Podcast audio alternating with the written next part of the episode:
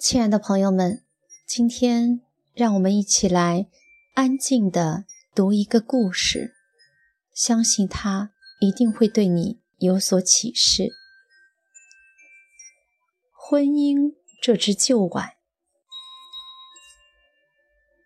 她嫁给他时，心里一半是恨，一半是爱，但都和他无关。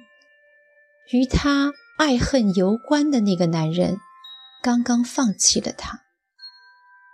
他大病一场，像一只受重创的鸟儿，奄奄一息之际，被他轻轻地救起。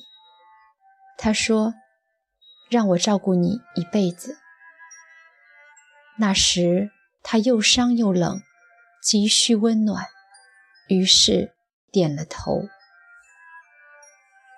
他太过平凡，且少言寡语。他有的无非是眼里的一份踏实与至诚，但这让他感动。他对他好的出乎他的意料，下班比他早半小时。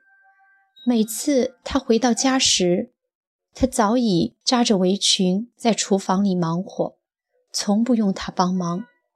他坐下看电视，总能在茶几上发现他特意买回的点心。他最爱吃的那几样总是轮流出现。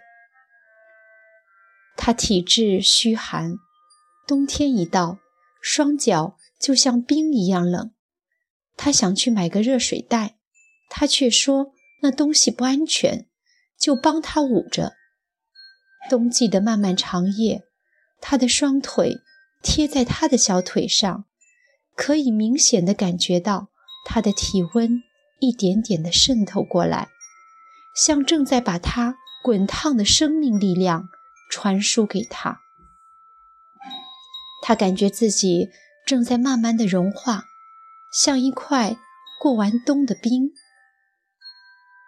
三年过去了，他对他的好一如既往，他太习惯了。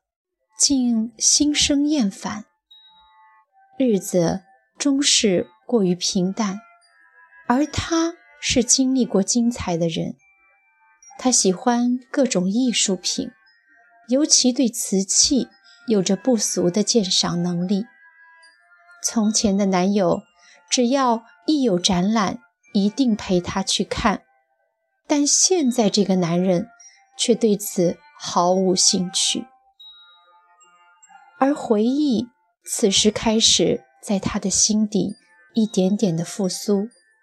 是的，爱是无法轻易忘记的，何况是和他步伐那么一致的男人和美到销魂的爱情。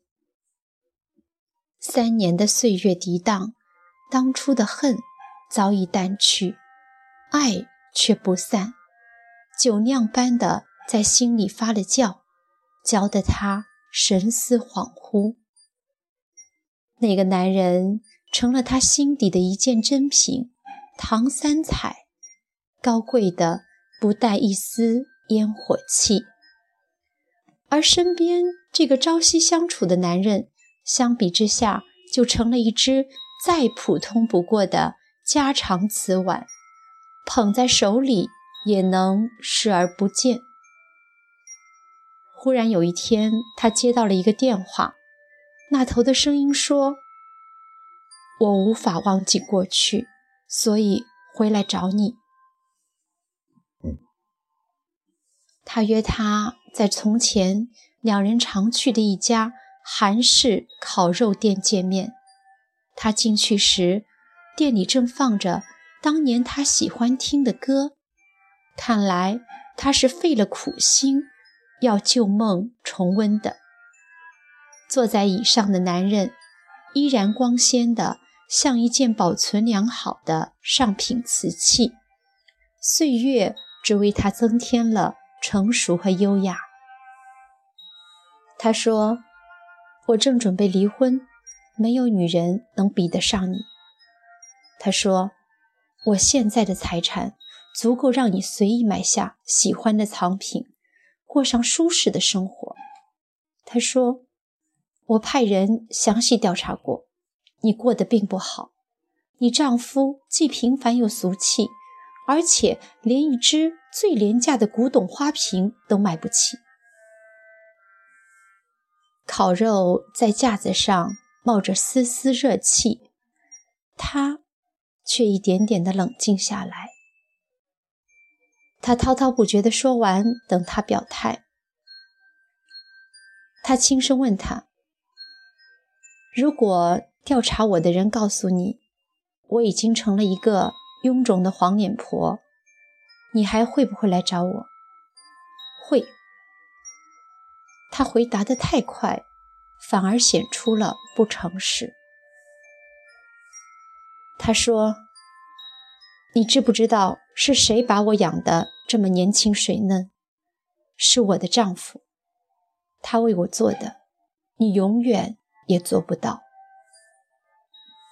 他说：“我们过成什么样子，是我们自己的事，与你无关。”说完，他就走了出去，再没有回头，轻松决然。他从未这么心明眼亮过。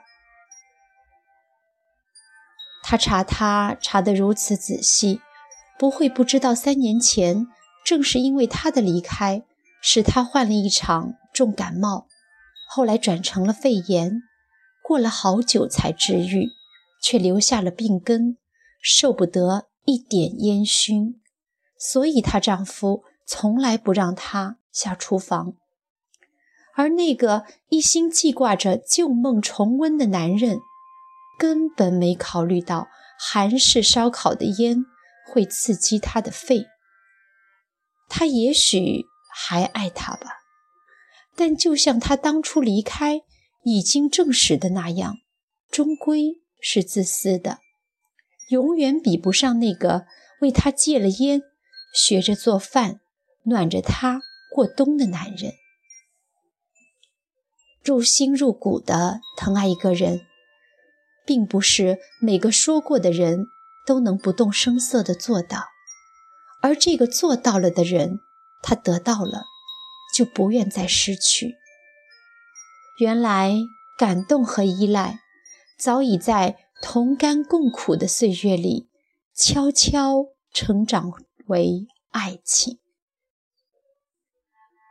看到一只宋朝的青瓷碗，他说。不过是只旧碗，值这么多钱吗？他说：“当年这世上的碗何止几千几万，唯有这一只历经千年沧桑离乱的考验而完好无损。这是岁月的残酷，也是岁月的功德。一粥一饭的恩情里，自有股纤细绵长的力量。”让两个原本陌路的人相携着生生世世的走下去，这碗里盛的是爱、珍惜、温暖和坚持。越长久，便越珍贵，千金不换。